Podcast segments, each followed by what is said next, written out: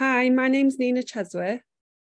I'm a blind holistic therapist based in Manchester in the UK. I've been visually impaired since I was two years of age, and I had an accident 13 years ago, which resulted in me losing my right eye. I then went on to have a separate, non related accident where I lost the retina out of the left eye four years ago.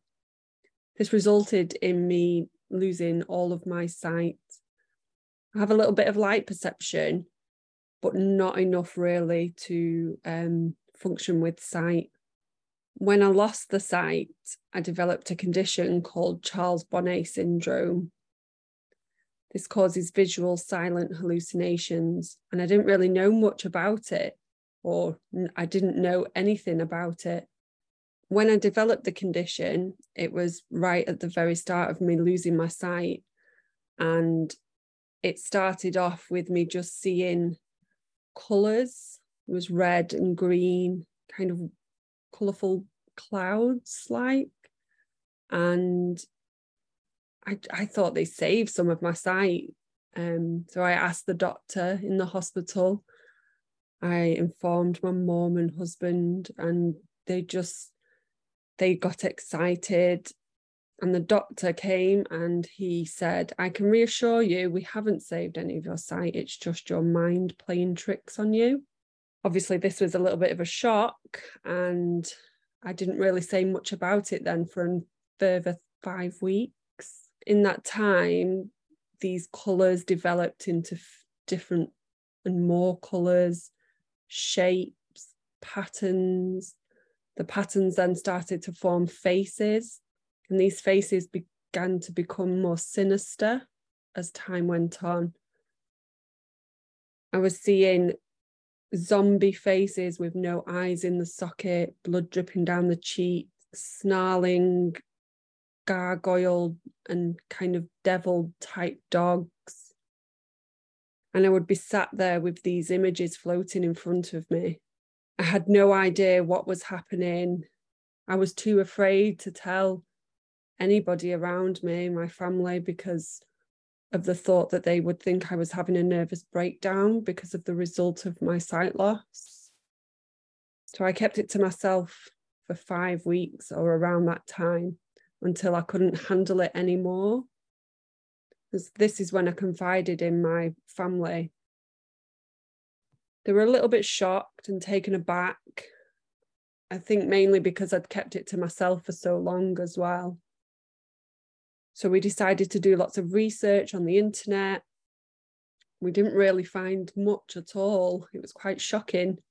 Everything kept coming up um, around mental health and schizophrenia. And, and then that's when I found an article from Judith Potts and her website. So we had a look at that and I emailed her. Um, straight away, she got back to me explaining um, well, thanking me firstly for sharing my experience and then explaining what she thinks I may have. And that was Charles Bonnet syndrome. At the time, she had a patient support day on in York, and she invited me along to meet herself and Professor Dominic ffytche so that I could get a better insight into the condition and an explanation of what it was and what was happening. So when I went down to York and I met everybody, everyone was so lovely and friendly. I got a lot of information. The condition was explained, the science behind it. And I just had such a huge sense of relief to know that I wasn't going mad. It wasn't my brain. Well, it was my brain, but it was doing what it was supposed to be doing. It, there wasn't anything wrong. And speaking with other people who had the condition was such a big thing for me too, because knowing that I wasn't alone really helped and supported me. And I would like to introduce Judith Potts, who's here with us now. I would like to say, my saviour. Well, Nina, um, thank you very much for that. Um, yes, I'm Judith Potts, and I'm the founder of Esme's Umbrella. And I have to say that When I met Nina in York, she was only the second young person that I had met who had clearly developed Charles Bonnet syndrome. You may be wondering who Charles Bonnet was. He was um, a Swiss naturalist, uh, trained as a lawyer and philosopher. And he watched his grandfather, whose name was Charles Lullin, uh, develop cataracts, have them removed, which in, in the 18th century must have been pretty horrific. Uh, and then developed Charles Bonnet syndrome. And he knew that his grandfather was a, of sound mind. And um, the hallucinations that were being reported were clearly something to do with sight, but he didn't know what. And he documented all of that. And really, nothing happened after that until Professor ffytche in the 1990s uh, picked it up and ran with it. I first heard about this condition because of my mum. My mum, whose name was Esme, was in her early 90s and she lived a very independent life. I had not realized how much of her sight had been taken by glaucoma. And she was absolutely fine, though. She was very good at compensating for her loss of sight. She completed the Telegraph cryptic crossword correctly every single day and seemed to be managing quite well until one day I was just leaving her flat and she said, I do wish these people would get off my sofa. Well, I thought, oh dear, she's in her 90s. This is clearly dementia. But while I was trying to think of something to say, she said, and there's a there's a, a child who wanders around in Edwardian costume and a hideous gargoyle like creature that jumps from table to chair. And sometimes the whole place morphs into an alien country. Well, as you can imagine, I had no idea what on earth could be wrong with her, but she did seem to be all right. And I thought, well, this cryptic crossword, she can't possibly have dementia. Anyway, I left her and went home. And with the most enormous piece of luck, that very day, I read a tiny paragraph in a newspaper, um, the health pages of a newspaper, about a condition which happened when someone has lost over 60% of sight. And it was called Charles Bonnet syndrome. And I thought, oh, that's great. So I rang Esme and I said, don't worry, I know exactly what this is. It's Charles Bonnet syndrome. It's um, absolutely fine. I will ring your ophthalmologist and all will be fine. But sadly, that was not to be because this was in probably 2009. And the ophthalmologist refuses to, to ref, the ophthalmologist refused to discuss Charles Bonnet syndrome. He wouldn't have anything to do with it. Her GP had never heard of it, and said, no, no, no, it's the beginnings of dementia. Her optometrist uh, had never heard of it either. So I went onto the internet and did a bit of research, and like Nina, there was nothing there. Um, but I did find Professor Dominic ffytche's name. And at that time, I was writing a health column for the Telegraph. Uh, which was actually about uh, breast cancer, which is something that I'd had, and all sorts of other types of cancer. But I thought, you know, I think I'm going to write about this. So I went to see Professor ffytche, and he explained to me exactly what Charles Bonnet syndrome is.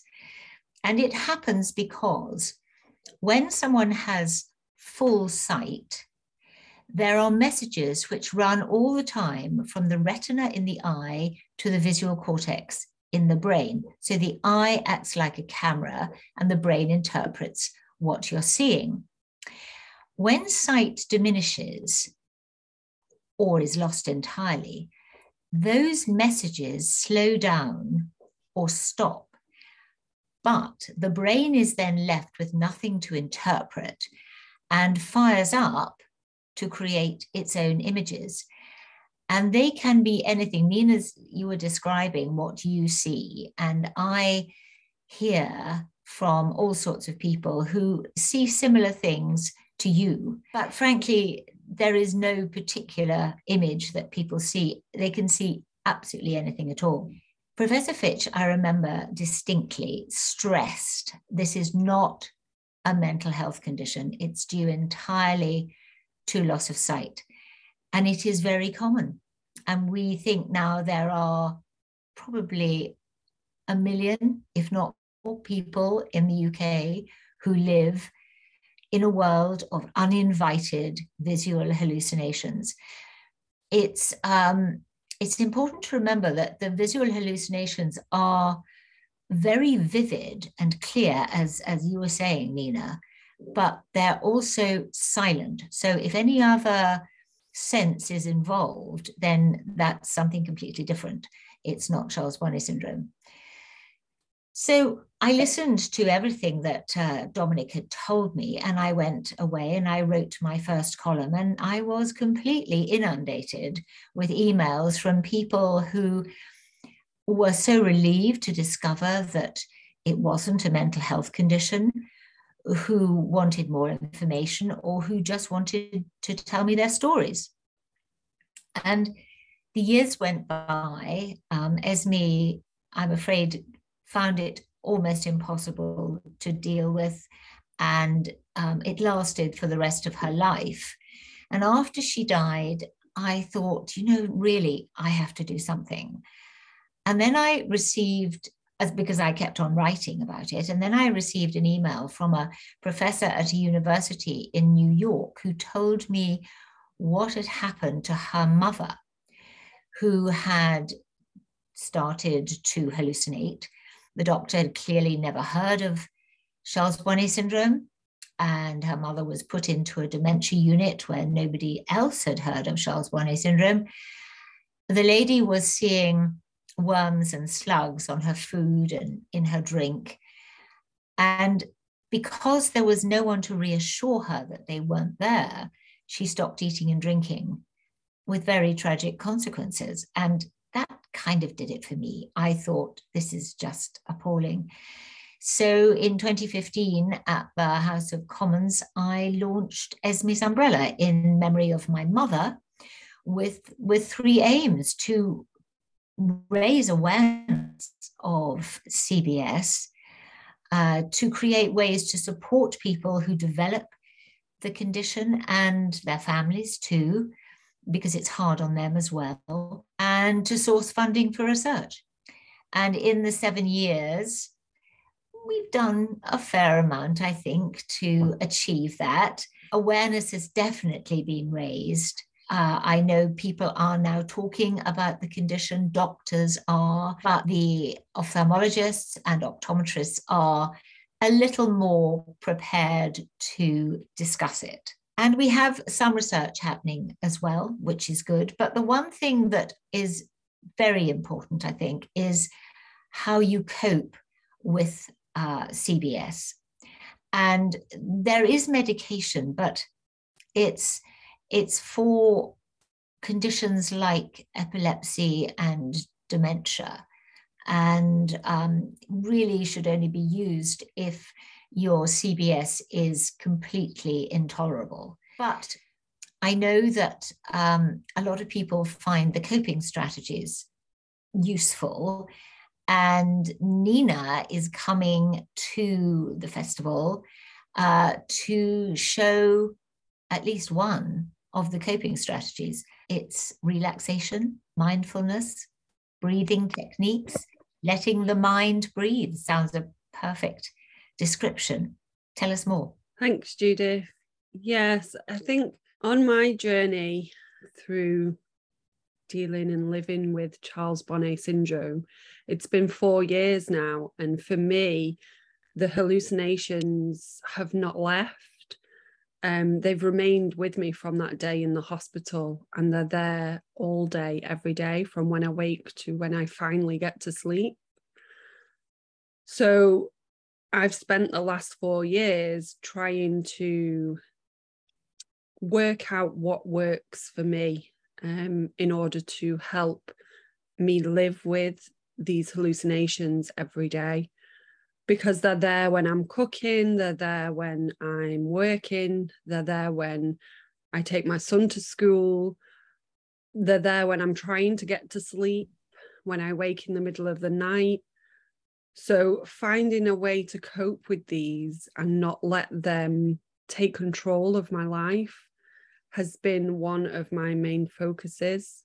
As I said earlier, I'm a holistic therapist, and after I lost my sight, I retrained as a manual um, massage therapist and spa meditation and providing spa meditation treatments, which includes breathing technique. These therapies have really helped support me and not only with my Charles Bonnet syndrome, but also with my mental health and my day to day living with sight loss.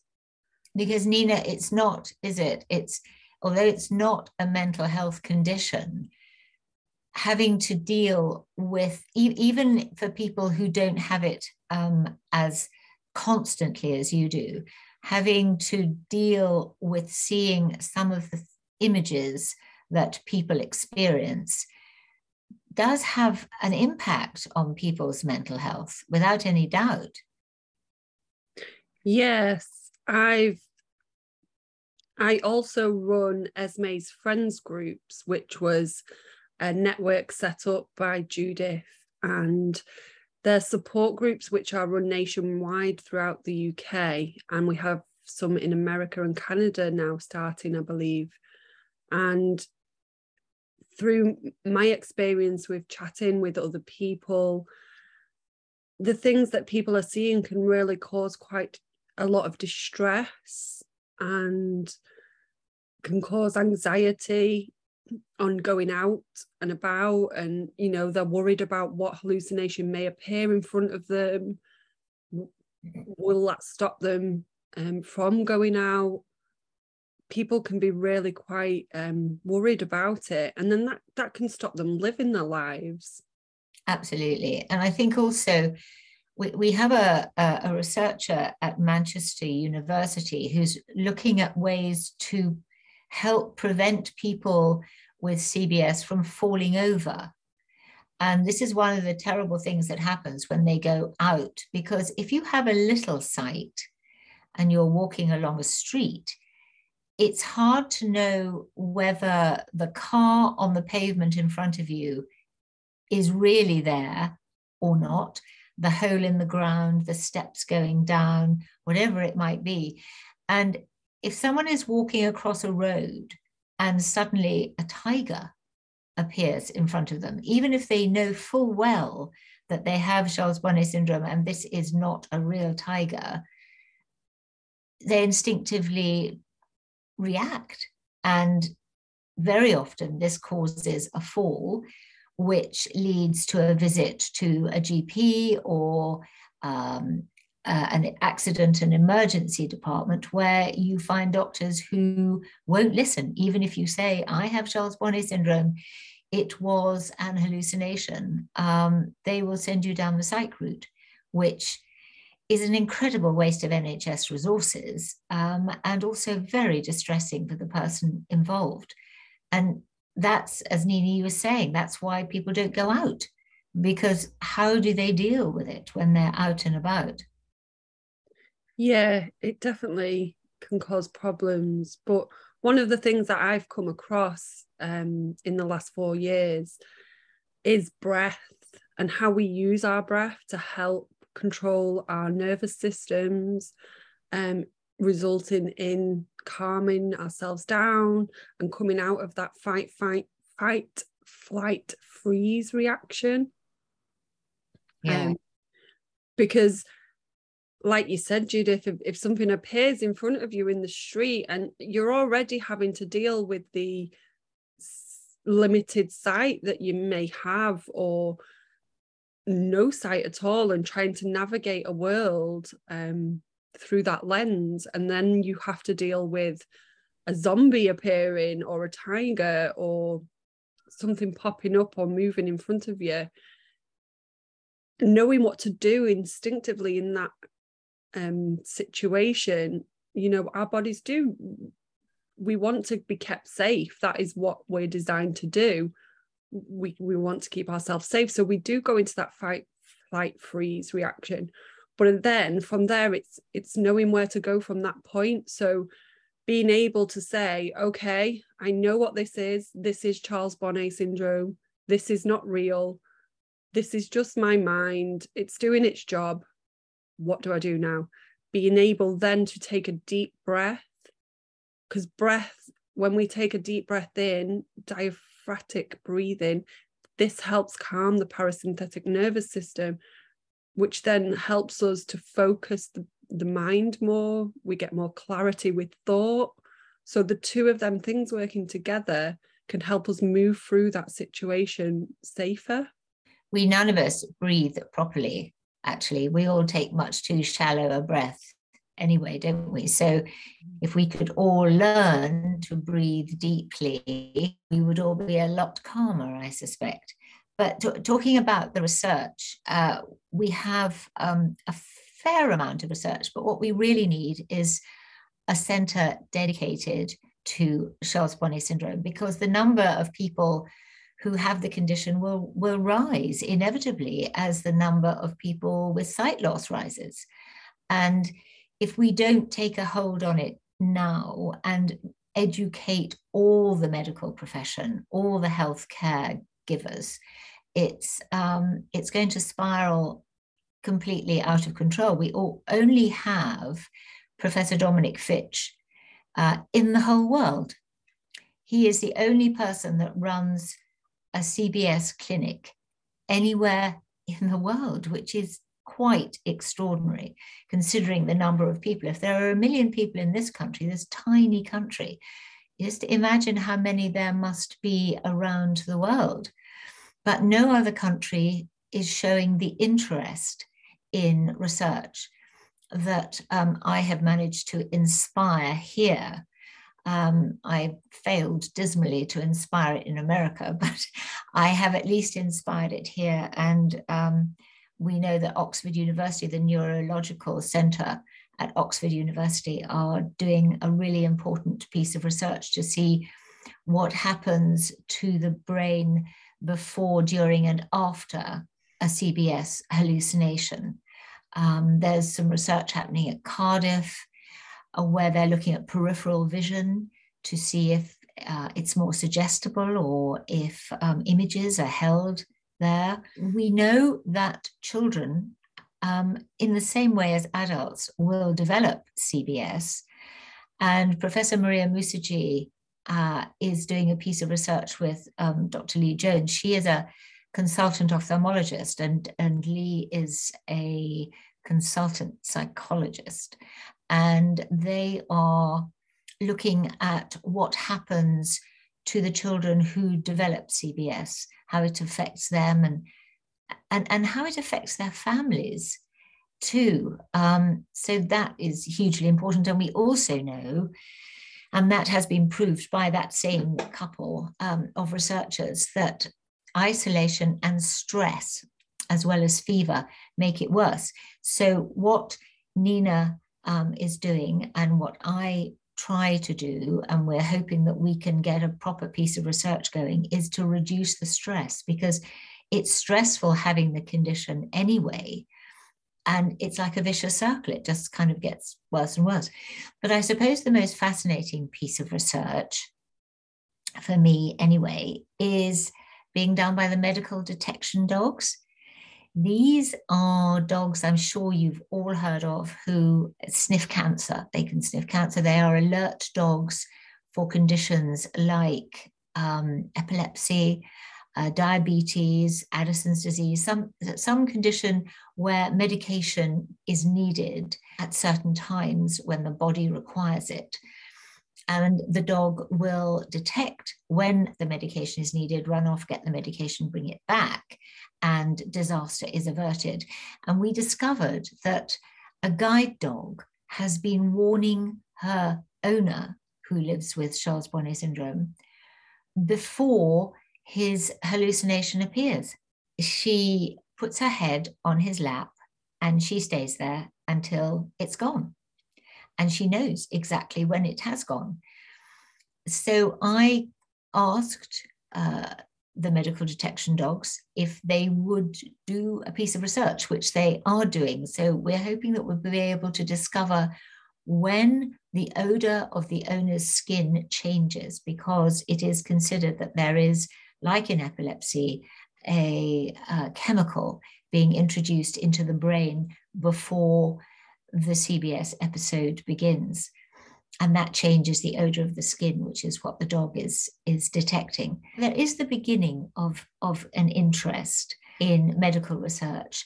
But I am really grateful to Nina because she's doing as much research using complementary therapies, which is incredibly difficult to, to do to get um, ethically approved and all of that. But we're we're making a start, and I am hugely grateful to her for that. And I think we've got all sorts of ideas for the future, and I am very passionate about making sure that everybody who develops the condition knows about it before it develops. Um, forewarned is forearmed, and I just don't want to see in the future people having to cope with what my mum, what Esme had to cope with. Yeah, you you inspired me as well, Judith, to to focus more on that area of support for people. That first trip to that York patient support day where I heard other people's stories, as much as it was for me, recognizing that, oh wow, yeah, they their experience what I am that that I'm not the only one who has that sparkly stars that appear and float away you know. I also thought well there must be something here that we can do to help support them people as well. It's um, that reassurance isn't it Nina? The reassurance that they're not losing their mind there is life. There is life with CBS. It's just a question of how each person individually works out how to cope with it.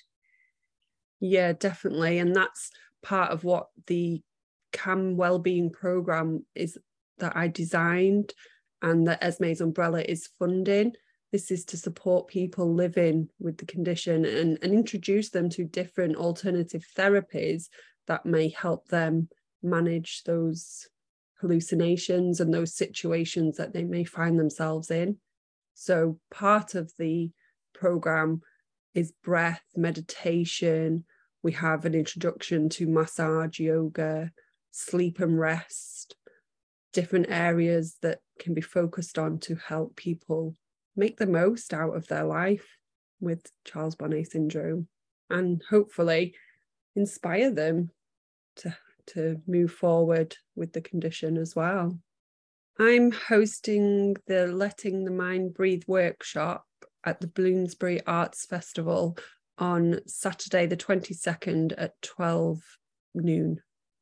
If you're interested in coming along and learning a little bit more about the breath and how this can help in stressful situations, you can book at www.bloomsburyfestival.org.uk. If you would like more information or to contact me, please look at www. Charles Bonnet syndrome, which is Charles Bonnet. So it's Charles and then Bonnet, B O N N E T, syndrome www.charlesbonnetsyndrome.uk.